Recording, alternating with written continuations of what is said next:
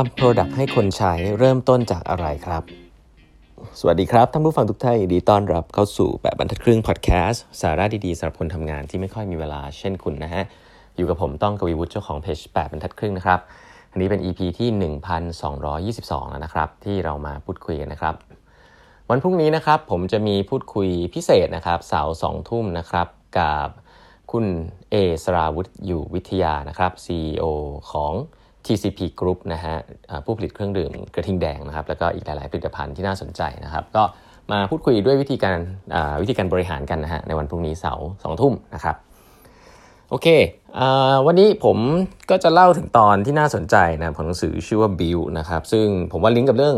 อการทำของใหม่ๆนะฮะแล้วก็ในการคนคนนี้เนี่ยทำ Product มานะไม่ว่าจะเป็น iPod หรือ Nest อย่างที่เล่าให้ฟังนะครับ ตอนนี้เนี่ยเขาเล่าถึงเรื่องของเขาเรียกว่าเขาเรียกว่าไงดี เรียกว่าเริ่มต้นในการทำ Product เทคนิคเลยนะครับ แต่สิ่งที่ผมอ่านแล้วผมก็ เออ เห็นแล้วก็ไม่คิดว่าจะมาเจอคือเขาบอกว่า ให้เริ่มต้นจาก 2 เรื่องครับ ข้อ1นนะฮะเขาเขียนอย่างนี้เลยนะฮะข้อ 1 ให้ไปเรียนดีไซน์ทิงกิ้งนะครับ อันนี้ตลกดีนะครับ เพราะเขาบอกว่า design thinking เนี่ยมัน มันเน้นนะครับสถ้าผมตามที่ผมอ่านเนี่ยเขาเขามีความเข้าใจกับเรื่อง design thinking ในเชิงของเรื่อง empathy มากๆนะครับ คือเขาบอกว่าให้ design thinking เนี่ยเน้นมากๆนะครับ แล้วเขาแนะนำหนังสือด้วยนะ ซึ่งผมแนะนำเหมือนกันนะชื่อว่า Creative Confidence นะครับ เป็นหนังสือที่คนส่วนใหญ่ไม่ค่อยรู้จัก แต่มีแปลในไทยแล้วนะ ก็เดวิดเคลลี่นะครับเป็นคนเขียนนะครับ เป็นผู้ก่อตั้งดีไซน์สกูลที่แซนฟอร์ดนะครับ ก็ไปซื้ออ่านกันได้นะครับ เล่มนี้ดีมากเอ่อมันจะพูดถึงเรื่องของ ก่อนที่เราจะคิดจะทำโซลูชันอะไร เราต้องเข้าใจปัญหาก่อนนะครับ ซึ่งถามว่าปัญหาที่เราอยากจะเข้าใจเราต้องไปทํำยังไง ก็ต้องไปคง Google ก็เรื่องหนึ่งเนาะแต่ส่วนใหญ่ก็จะลิงก์กับเรื่องของการไปทำความเข้าใจมนุษย์หรือว่า user นะครับ อันนี้พูดแล้วก็จะดูน่าเบื่อนิดนึง แต่เขายกตัวอย่างนี้ครับ สมมุติว่าคุณมีคนมาบ่นว่ารีโมทเนี่ยทำไมมันมีหลายแบบจังเลยที่บ้านเนี่ยรีโมทแอร์รีโมทนู่นรีโมทนี่เต็มไปหมดเลยนะครับ พอเขามีคนมาบ่นกับคุณอย่างเงี้ย แล้วเขาบอกว่าเออทำไมรีโมทต้องมีหลายอันขนาดนี้คำถามคือคุณคิดจะแก้ปัญหาให้เขายังไงนะครับถ้าคุณเป็นคนที่ไม่ได้ได้ได้ทำงานในขา product นะครับ คุณอาจจะแบบเออรีโมทหลายอันใช่ไหมนี้เราจะรวมรีโมททุกอันเข้ามาเลยดีไหมล่ะอ่าอะไรแบบนี้ใช่ไหมครับ ซึ่งก็แน่นอนเราก็จะเห็นว่ามันจะมีปัญหาอื่นตามมา เช่นไอ้แล้วปุ่มมันจะอยู่ตรงไหนใช่ไหมฮะแล้วก็มีอะไรบ้างเครื่องอะไรบ้างอะไรอย่างนี้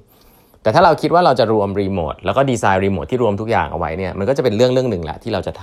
ำแต่ส่วนใหญ่แล้วเนี่ยถ้าคุณเรียน design thinking มาเนี่ยคุณจะต้องมีความสงสัยฮะเฮ้ยตกลงคนคนนี้เขาเขาอยู่ในสถานการณ์ไหนนะเวลาเขาบ่นอะไรพวกนี้ออกมาใช่ไหมครับเเขาอาจจะคิดถึง solution ในการมีรีโมทรวมกันหรือเปล่านะครับหรือเขาแค่คิดว่ารีโมทมีหลายอันมันสับสนนะสถานการณ์มันเป็นยังไง ซึ่งเขาบอกว่าส่วนใหญ่แล้วเนี่ยเเหตุการณ์แบบนี้มันก็มักจะเกิดในตอนกลางคืน นะครับที่แบบว่ามีการปิดไฟสมมตินะฮะคนอาอาจจะทำงานกับบ้านมาดึกนะครับคนคนที่ทำงานกับบ้านดึก เดินเข้ามาในบ้านนะครับ ก็ทุกๆคนเข้านอนหมดแล้ว เขาก็ไม่อยากจะเปิดไฟนะแต่พอไม่อยากเปิดไฟเนี่ยเขาก็เลยอยากจะเปิดทีวีนะฮะเพื่อที่ให้เกิดแสงไฟน้อยๆ เอาไว้นะครับ เพราะฉะนั้นแล้วเเวลาเขาต้องเปิดทีวีในที่มืดนะครับเขาจะหารีโมทไม่เจออะรีโมทมีหลายอันมองไม่เห็น อะถ้ามันเป็นปัญหาเรื่องความมืดนะครับที่ทำให้มองรีโมทหารีโมทไม่เจอเนี่ยมันก็จะเป็นอีกเรื่องละนะมันจะไม่ใช่เป็นเรื่องของว่ามีรีโมททำไมมีหลายอันใช่ไหมครับอะไรแบบนี้เป็นต้น เพราะฉะนั้นแล้วปัญหาจริงๆอะมันไม่ได้ชัดเจนครับตั้งแต่สิ่งที่คนพูดออกมานะครับผมมักจะยกตัวอย่างเวลาสอนหนังสือคือเรื่องของสะพานนะครับ ซึ่งเวลาคนบอกว่าอยากได้สะพานเนี่ยแล้วมันมีแม่น้ำกั้นอยู่เนี่ยมันก็เป็นเรื่องที่เป็นดูเรื่องปกติเนาะ แต่ว่าถ้าคุณถามว่าเออทำไมคุณถึงอยากได้สะพานเนี่ยหลายๆครั้งคุณก็จะพอทราบว่าปัญหาคือคนอยากจะข้ามไปอีกฝั่งหนึ่ง ซึ่งการข้ามไปอีกฝั่งหนึ่งเนี่ยไม่จำเป็นต้องเป็นสะพานก็ได้เนาะถ้าคุณเป็นมนุษย์ทั่วไปเนี่ยการการว่ายน้ำอาจจะทำได้นะครับอาจจะการขุดอุโมงค์นะฮะหรือว่าอาจจะเป็นเรื่องของเรือนะครับ ไม่จำเป็นต้องเป็นสะพานนะครับแต่ว่าหลาย ๆ ครั้งพอเราเห็นสะพานเราคิดว่ามันเป็น solution ที่เหมาะสมอะไรเงี้ยเพราะฉะนั้น การข้ามแม่น้ำทำได้หลายแบบมากนะครับ เพราะฉะนั้นเราต้องมีความสงสัยและเข้าใจ context ของคนว่าเป็นเพราะอะไร หรือคนคนนี้อาจจะอยากข้ามแม่น้ำไปเพราะว่าเขาอยากจะหาแฟน คิดถึงแฟนหรือว่าอยากจะจีบสาวสักคนที่อยู่ฝั่งนู้นนะครับก็ถ้ามันเป็นเรื่องนั้นจริงอาจจะเป็นเรื่องของ communication นะครับคุณอาจจะสร้างโทรศัพท์ก็ได้นะครับ คุณไม่ต้องคุณไม่ต้องไปสร้างเรือก็ได้นะครับ เพราะฉะนั้นแล้วการเข้าใจปัญหาของคนคนหนึ่งนะว่าเวลาเขาพูดอะไรสักอย่างออกมาเนี่ยจริง ๆ แล้ว เบื้องลึกเบื้องหลังในหัวของเขาเนี่ยอาจจะเป็นอีกเรื่องหนึ่งก็ได้นะครับ เพราะฉะนั้นการเชื่อคำพูดของคนนะครับจริงๆแล้วอาจจะไม่ใช่เป็นสิ่งที่เขาเรียกว่าตรงขนาดนั้นแล้วกันเนาะเพราะฉะนั้นการทำ survey ที่มันเป็นติ๊กติ๊กติ๊กติ๊กไวๆอะไรเงี้ยมันจะยากมากที่จะได้ insight นะแต่มันอาจจะได้ pattern ของข้อมูลบางอย่าง แต่มันจะลงลึกได้ค่อนข้างยากนะครับ อีกอันนึงซึ่งผมว่าเป็นเรื่องที่เขาพูดไว้แล้วก็ต้องเออระมัดระวังแล้วก็เป็นสิ่งที่ design thinking ก็สอนเยอะนะคือ concept ของ extreme user นะครับ ในหนังสือเล่มนี้เขาจะเขียนว่า avoid habituation คืออะไรที่มันทำเป็นนิสัยจนเราไม่เห็นปัญหาเนี่ยอันนี้คือเราเป็นคนหมู่มากนะครับเขายกตัวอย่างเช่นแบบ คุณเคยเดินเข้าไปในร้านไปร้านซูเปอร์มาร์เก็ตนะครับหรือว่าแม้แต่พวกซื้อผลไม้อะไรเงี้ยแล้วคุณเห็นสติกเกอร์ไหมสติกเกอร์ที่มันติดอยู่บนผลไม้อะแล้วปัญหาก็คือว่าเวลาคุณลอกสติกเกอร์ออกอะมันก็บางทีก็จะมีกาวเหนียวๆติดอยู่อะไรเงี้ยแต่เราก็รู้สึกอะก็เป็นเรื่องปกตินะครับก็ ก็ล้างนี้หน่อยแล้วก็กินอะไรเงี้ยนะครับ แต่เขาบอกเรื่องนี้จริงๆมันไม่ควรจะเป็นปัญหาครับ เรื่องนี้จริงๆมันเป็นปัญหาการแก้ปัญหาที่อาจจะดูง่ายและ cheap มากสำหรับคนขายนะแต่สำหรับคนซื้อนี่เป็น pain มากเลยว่าไอ้กระดาษเนี้ยมันติดอยู่บนของกินอะไรแบบเนี้ยเพราะฉะนั้น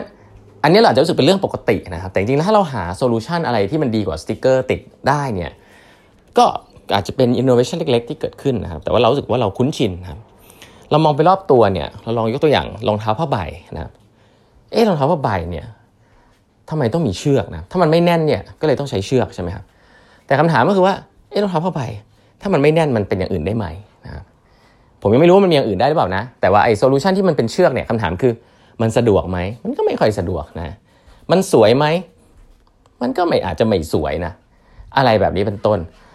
เพราะฉะนั้นแล้วเวลาเราเห็นเรื่องพวกนี้ว่าว่ามันเป็นเรื่องปกติเนี่ยจริง ๆ แล้วมันมีที่มาที่ไปในในในดีไซน์ในบางช่วงมันอาจจะเกิดจากการดีไซน์ที่ไม่ได้คิดถึง user ตั้งแต่ในอดีตก็ได้ แล้วเราก็คุ้นชินกับมันนะเพราะฉะนั้นเรื่องพวกนี้สามารถแก้ไขได้นะครับว่าเราอยากจะดีไซน์มันขึ้นมาใหม่หรือเปล่า แต่เราต้องเข้าใจปัญหาว่าปัญหาคือการที่เราทำไม่แน่นนะฮะ solution ไม่ได้เป็นแค่เชือกนะครับ solution อาจจะมีอย่างอื่นๆก็ได้นะครับเพราะฉะนั้นเรื่องเหล่านี้ก็นำมาแชร์ครับว่า เป็นหลักการในการสร้าง Product นะครับของตัวโทนี่เองนะครับซึ่งก็เขาลิงก์กับเรื่องของ Design Thinking นะครับซึ่งผมก็คิดว่าหลักการนี้ไม่ได้เป็นหลักการที่เป็นแค่ทฤษฎีนะครับแต่ว่าจริงๆการนำมาปรับใช้เนี่ยก็ไม่ง่ายนะเพราะว่ามันเป็นเรื่องของการเปลี่ยนแปลงพฤติกรรมคนในองค์กรนะครับเปลี่ยนแปลงเรื่องของแอคทิวิตี้ต่างๆ ในองค์กรนะครับก็เรื่องเหล่านี้ก็จะนำมาแชร์เรื่อยๆแล้วกันนะครับเล่มนี้ก็ดีนะเล่ามาหลายตอนแล้วนะครับก็ใกล้จบแล้ว แล้วพบกันใหม่พรุ่งนี้แล้วกันนะครับกับแบบพันครึ่งพอดแคสต์ครับ สวัสดีครับ